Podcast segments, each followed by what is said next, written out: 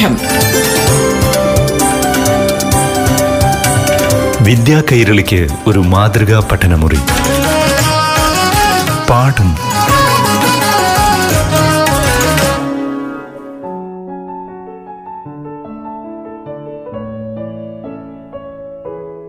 പ്രിയപ്പെട്ട കൂട്ടുകാരെ നമസ്കാരം. പാഠം ക്ലാസ്സിലേക്ക് എല്ലാ പ്രിയ കൂട്ടുകാർക്കും സ്വാഗതം. ഇന്ന് ഏഴാം ക്ലാസ്സിലെ മലയാളം പാഠഭാഗം കേൾക്കാം. അറിവുകൾ പങ്കുവയ്ക്കാനായി കൂട്ടുകാർക്ക് മുന്നിലെത്തുന്നത് പാലക്കാട് അട്ടപ്പാടി കുക്കമ്പാളയം ഗവൺമെന്റ് യു സ്കൂളിലെ അധ്യാപകൻ പ്രസാദ് കെ കോവയിൽ.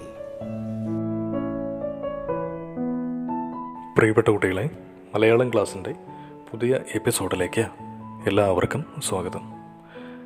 ഇന്നത്തെ ക്ലാസ്സിൽ കേരള പാഠാവലിയിലെ രണ്ടാമത്തെ യൂണിറ്റായ സ്വപ്നങ്ങൾ വാക്കുകൾ ഈ യൂണിറ്റിലെ ആദ്യ പാഠമായിട്ടുള്ള സന്തോഷ് ഏച്ചിക്കാനം എഴുതിയ അടയ്ക്ക് പെറുക്കുന്നവർ എന്ന കഥയിലെ പഠന പ്രവർത്തനങ്ങളാണ് നമ്മളിന്ന് പരിചയപ്പെടാൻ പോകുന്നത്. പഠന പ്രവർത്തനങ്ങളിലേക്ക് പോകുന്നതിന് മുമ്പ് നമ്മുടെ യൂണിറ്റിന്റെ ആദ്യത്തിൽ ഒരു കുഞ്ഞു കഥ നൽകിയിട്ടുണ്ട്. ആ കഥ നമുക്കൊന്ന് വായിച്ചു നോക്കാം. വൃദ്ധനായ സന്യാസി അനേകം നാഴിക നടന്ന് വൈകുന്നേരത്തോടെ ഒരു മരത്തിന്റെ ചുവട്ടിലെത്തി.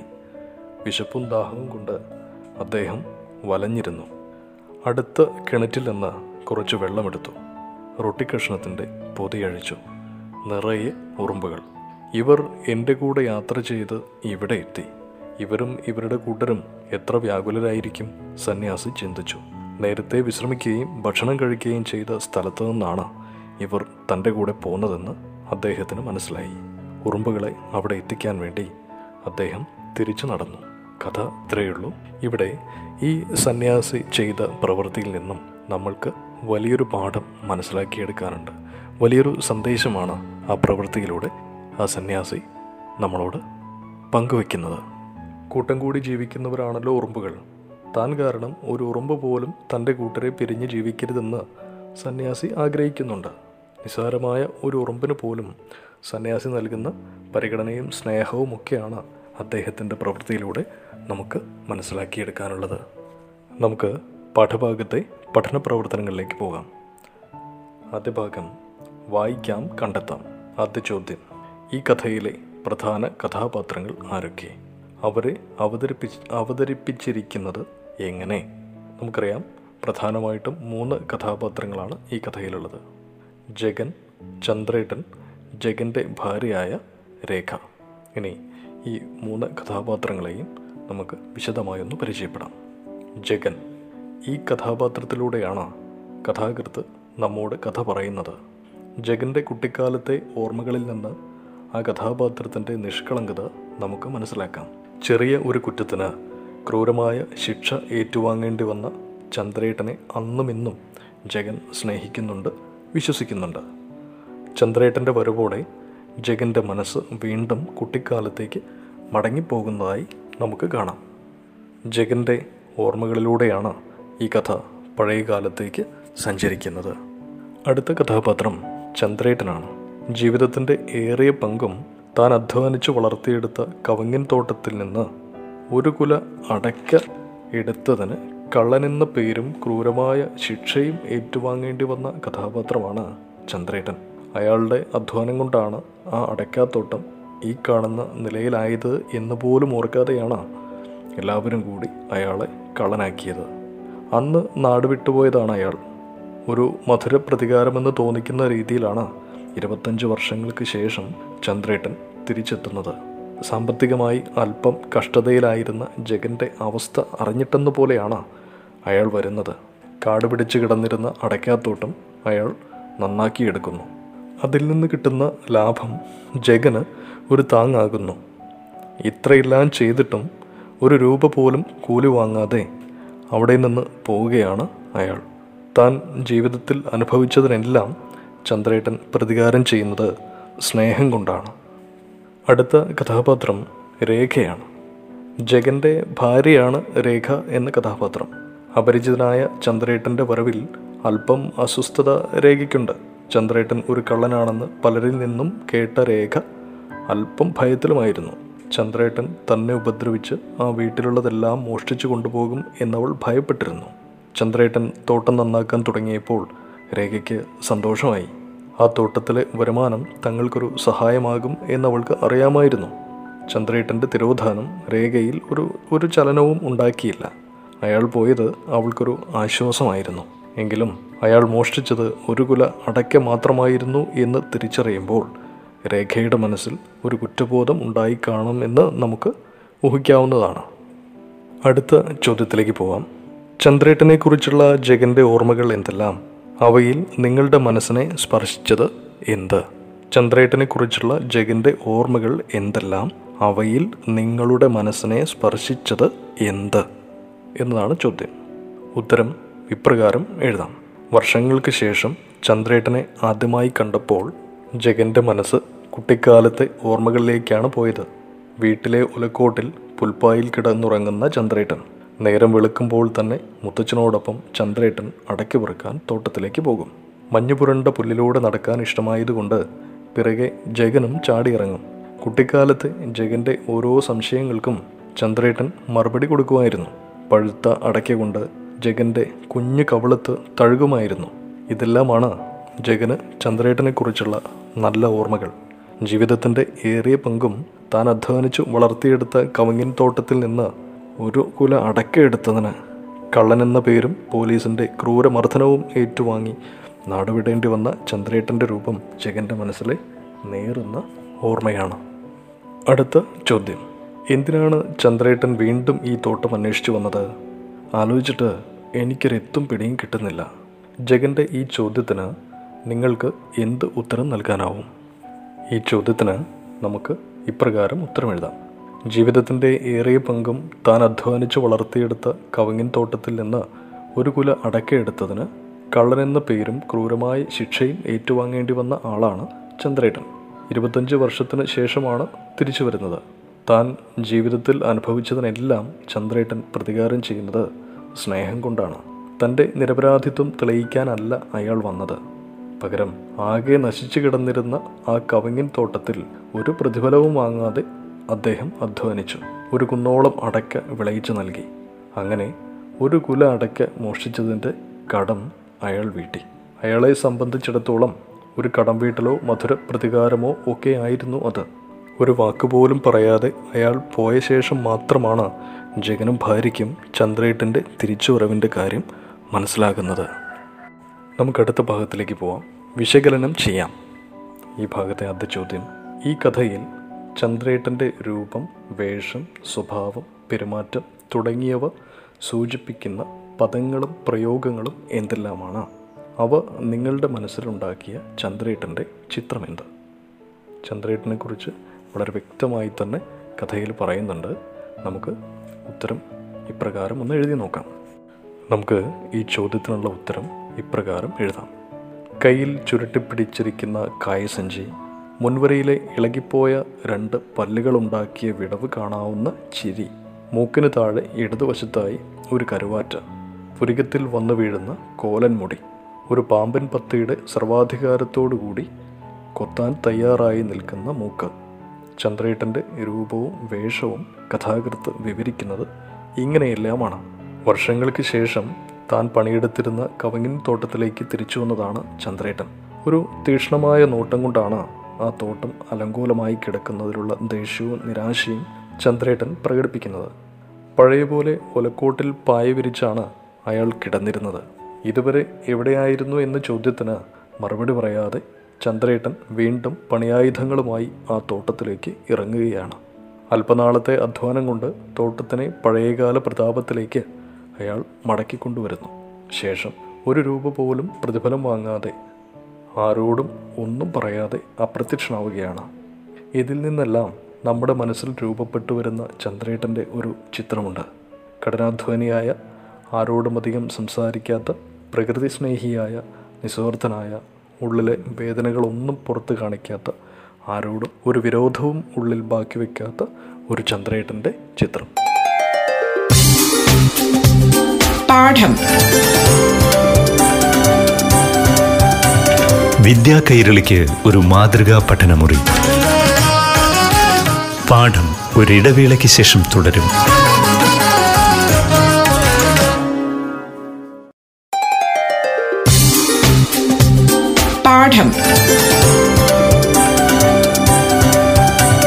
വിദ്യാ കൈരളിക്ക് ഒരു മാതൃകാ പഠനമുറി. പാഠം തുടരുന്നു.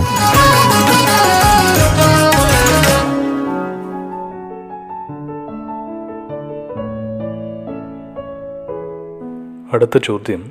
ജഗന്റെ ഓർമ്മയിലെ വീടും തോട്ടവും ജീവിത രീതിയും. നാടുവിട്ടോടിപ്പോയ ചന്ദ്രേട്ടൻ തിരിച്ചെത്തിയ സമയത്ത് വീടും തോട്ടവും ജീവിത രീതിയും തമ്മിലുള്ള വ്യത്യാസങ്ങൾ എന്തെല്ലാം?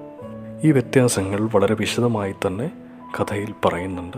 ജഗന്റെ ഓർമ്മകളിലൂടെ ആ വ്യത്യാസങ്ങൾ വളരെ വ്യക്തമായി തന്നെ നമുക്ക് മനസ്സിലാക്കിയെടുക്കാൻ കഴിയുന്നുണ്ട്.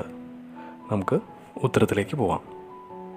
ജഗന്റെ ഓർമ്മയിലുണ്ടായിരുന്ന വീട് സമ്പൽ സമൃദ്ധമായ ഒരു തറവാടായിരുന്നു. ഒരുപാട് അംഗങ്ങളുള്ള ഒരു കൂട്ടുകുടുംബം.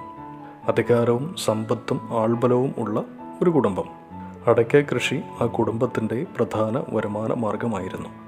ഫലഭൂയിഷ്ടമായ ഒരു അടയ്ക്കാത്തോട്ടം നമുക്ക് ജഗന്റെ ഓർമ്മകളിൽ കാണാം. വലിയ കിണറും കുളവും തോട്ടം നനയ്ക്കാനുള്ള മെഷീൻ പുരയുമെല്ലാം അവിടെ ഉണ്ടായിരുന്നു.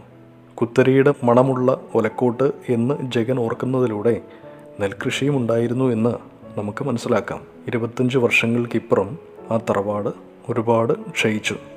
തറവാട് വീതം വയ്ക്കുമ്പോൾ തോട്ടവും വീടും ജഗന് കിട്ടി. ഒരു ബുക്ക് പബ്ലിഷിംഗ് കമ്പനി നടത്തുന്ന ജഗന് തോട്ടം ശ്രദ്ധിക്കാൻ സമയമോ താല്പര്യമോ ഇല്ലാതെയായി. അങ്ങനെ രോഗങ്ങൾ ബാധിച്ച് ഭൂരിഭാഗം കവുങ്ങുകളുടെയും തല പോയി. പന്തലിനും വേലിക്കുമൊക്കെയായി ആളുകൾ വന്ന് ചിലതൊക്കെ വെട്ടിക്കൊണ്ടുപോയി. കിണറും മെഷീൻ പുരയുമെല്ലാം കാട് കയറിയും പായൽ പിടിച്ചും തുരുമ്പെടുത്തും നശിക്കാൻ തുടങ്ങി. ഇങ്ങനെ കഴിഞ്ഞകാല പ്രതാപത്തിന്റെ ഒരു അവശേഷിപ്പ് മാത്രമായി ആ തോട്ടവും പരിസരവും മാറി. അടുത്ത ചോദ്യത്തിലേക്ക് പോവാം. ചന്ദ്രേട്ടന്റെ നിരവധി ശീലങ്ങൾ ഈ കഥയിൽ വ്യക്തമാവുന്നുണ്ട്. അവയിൽ ഏതെല്ലാമാണ് നിങ്ങൾക്ക് അനുകരണീയമായി തോന്നുന്നത് എന്തുകൊണ്ട്? ഉത്തരം നമുക്ക് ഇപ്രകാരം എഴുതാം. നേരം വെളുക്കുമ്പോൾ തന്നെ ഉണർന്ന് തോട്ടത്തിൽ ജോലി നോക്കുന്ന ചന്ദ്രേട്ടൻ ഉറക്കത്തിൽ പോലും വിളകളെക്കുറിച്ച് ശ്രദ്ധാലുവായിരുന്നു വവ്വാലുകളുടെ ഒച്ചയും കാറ്റിൽ കവുങ്ങിൻപട്ട വീഴുന്ന ശബ്ദവും അയാളെ ഉണർത്തി. ഒരു കുല അടയ്ക്ക മോഷ്ടിച്ചതിന്റെ പേരിൽ തന്നെ ക്രൂരമായി ശിക്ഷിച്ചവരോട് ഒരു പകയും ചന്ദ്രേട്ടനില്ല. താൻ ചെയ്ത തെറ്റിന് പ്രായശ്ചിത്തം എന്ന പോലെ ഇരുപത്തഞ്ച് വർഷങ്ങൾക്ക് ശേഷം ഒരു കുന്ന് അടയ്ക്ക ജഗന് വിളയിച്ചു നൽകുകയാണ് ചന്ദ്രേട്ടൻ. എന്നിട്ട് ഒരു പ്രതിഫലവും കൈപ്പറ്റാതെ പോകുന്നു. സ്നേഹം കൊണ്ടും പ്രതികാരം ചെയ്യാമെന്ന് നമ്മെ പഠിപ്പിക്കുകയാണ് ചന്ദ്രേട്ടൻ. ചന്ദ്രേട്ടന്റെ അധ്വാനശീലം പ്രകൃതി സ്നേഹം നിസ്വാർത്ഥത മനഃശുദ്ധി ക്ഷമിക്കാനുള്ള മനസ്സ് ഇതെല്ലാം ഈ കഥയിലുടനീളം നമുക്ക് കാണാവുന്നതാണ്. ഇവയെല്ലാം തന്നെ നാം ഓരോരുത്തരും ജീവിതത്തിൽ അനുകരിക്കേണ്ടതാണെന്ന് ചന്ദ്രേട്ടൻ എന്ന കഥാപാത്രം നമ്മെ ഓർമ്മപ്പെടുത്തുന്നുണ്ട്. അടുത്ത ഭാഗത്തിലേക്ക് പോകാം അന്നും ഇന്നും ഈ കഥയിൽ പഴയ കാലവും പുതിയ കാലവും കടന്നു വരുന്നുണ്ട്. ഏതെല്ലാം സൂചനകളിലൂടെയാണ് ഈ രണ്ട് കാലങ്ങളെയും അവതരിപ്പിക്കുന്നത്? കുറിപ്പ് തയ്യാറാക്കുക. അടയ്ക്കപ്പെറുക്കുന്നവർ എന്ന കഥയിൽ പഴയ കാലവും പുതിയ കാലവും വളരെ വിശദമായി തന്നെ കഥാകൃത്ത് പറയുന്നുണ്ട്. രണ്ട് കാലത്തെയും വ്യത്യാസങ്ങൾ എന്തെല്ലാമെന്ന് കഥ വായിച്ചു നോക്കുമ്പോൾ നമുക്ക് വളരെ വിശദമായി തന്നെ മനസ്സിലാക്കിയെടുക്കാനും സാധിക്കുന്നുണ്ട്. ഈ ചോദ്യത്തിന്റെ ഉത്തരത്തിലേക്ക് പോവാം. ഈ കഥയിൽ രണ്ട് കാലഘട്ടങ്ങളെ കോർത്തിണക്കുകയാണ് കഥാകൃത്ത്. മണ്ണിന്റെ മണമുള്ള കൃഷി ജീവിത രീതിയാക്കിയ ഒരു പഴയ കാലത്തെയാണ് കഥാകൃത്ത് തന്റെ കുട്ടിക്കാലത്തെ ഓർമ്മകളിലൂടെ നമ്മുടെ മുമ്പിൽ വരച്ചു കാട്ടുന്നത്. അധികാരവും പ്രതാപവും സമ്പത്തുമുള്ള ഒരു തറവാട് നമുക്ക് ആ ഓർമ്മകളിൽ കാണാം. അതിരാവിലെ എഴുന്നേൽക്കുകയും തോട്ടത്തിലും പറമ്പിലും കഠിനമായി അധ്വാനിക്കുകയും ചെയ്യുന്ന ഒരു ജനതയെ നമുക്ക് ഇവിടെ കാണാം. എന്നാൽ അധികാരവും പ്രതാപവുമുള്ളവരിൽ ചിലരെങ്കിലും തങ്ങളുടെ ആശ്രിതരായ പാവപ്പെട്ടവരെ ചെറിയ കുറ്റങ്ങൾക്ക് പോലും ക്രൂരമായി ശിക്ഷിച്ചിരുന്നു എന്ന് നമുക്ക് ഈ കഥയിൽ നിന്ന് മനസ്സിലാക്കി എടുക്കാവുന്നതാണ്. പുതിയ കാലത്തേക്ക് എത്തുമ്പോൾ തികച്ചും വ്യത്യസ്തമായ ഒരു ജീവിത രീതി നമുക്ക് കാണാം. കൂട്ടുകുടുംബങ്ങളില്ലാതായി എന്ന് തന്നെ പറയാം. അടയ്ക്കാത്തോട്ടത്തിന്റെ ഇന്നത്തെ അവസ്ഥ കാണുമ്പോൾ പുതിയ കാലത്തിന്റെ പ്രതിനിധിയായ ജഗന് കൃഷിയിലൊന്നും ഒട്ടും താല്പര്യമില്ലെന്ന് മനസ്സിലാക്കാം. അല്പം വൈകുമ്പോൾ ഓഫീസിൽ നിന്ന് വരുന്ന വിളിയും രാത്രി വൈകി കാറിലുള്ള വരവും വരച്ചു കാട്ടുന്നത് എല്ലാ ആധുനിക സൗകര്യങ്ങളും ഉണ്ടായിട്ടും ഒന്നിനും സമയമില്ലാത്ത പുതുതലമുറയുടെ ജീവിതമാണ്. ചന്ദ്രേട്ടൻ തന്റെ തലയ്ക്കടിച്ച് ഉള്ളതെല്ലാം കൊണ്ടുപോകുമെന്ന് രേഖ പറയുന്നതിലൂടെ അപരിചിതരായ ആളുകളോട് ഇന്നത്തെ ആളുകൾക്കുള്ള ഭയവും വിശ്വാസമില്ലായ്മയുമെല്ലാം നമുക്ക് കാണാം. അത്തരം കുറ്റകൃത്യങ്ങൾ ഇന്നത്തെ കാലത്ത് കൂടുതലാണ് എന്നതും നാം വായിച്ചെടുക്കേണ്ടതുണ്ട്. അടുത്തത് അർത്ഥതലങ്ങൾ കണ്ടെത്താം. അപ്പോൾ ഇരുളിൽ നിന്ന് ഒരു തേങ്ങൽ കേട്ടു. ആരുടെ തേങ്ങലാവാം അത്?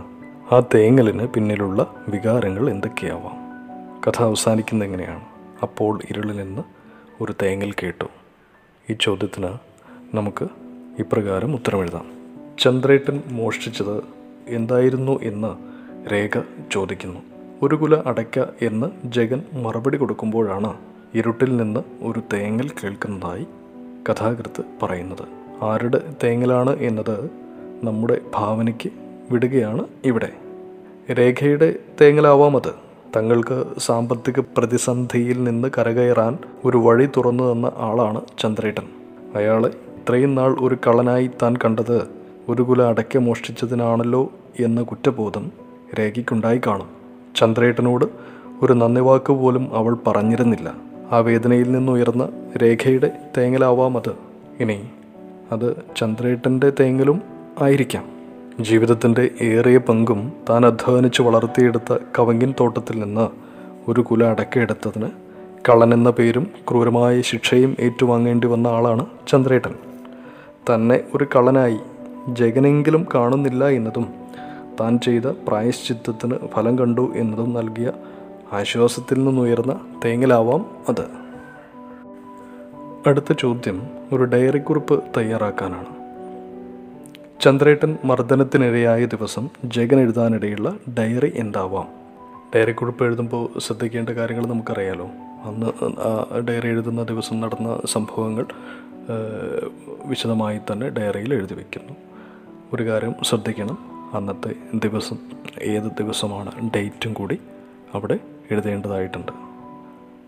നമുക്ക് ചന്ദ്രേട്ടൻ എഴുതിയ ചന്ദ്രേട്ടൻ മർദ്ദനത്തിന് ഇരയായ ദിവസം ജഗൻ എഴുതിയ ആ ഡയറി എങ്ങനെയായിരിക്കാമെന്ന് നമുക്കൊരു മാതൃക പരിശോധിക്കാം.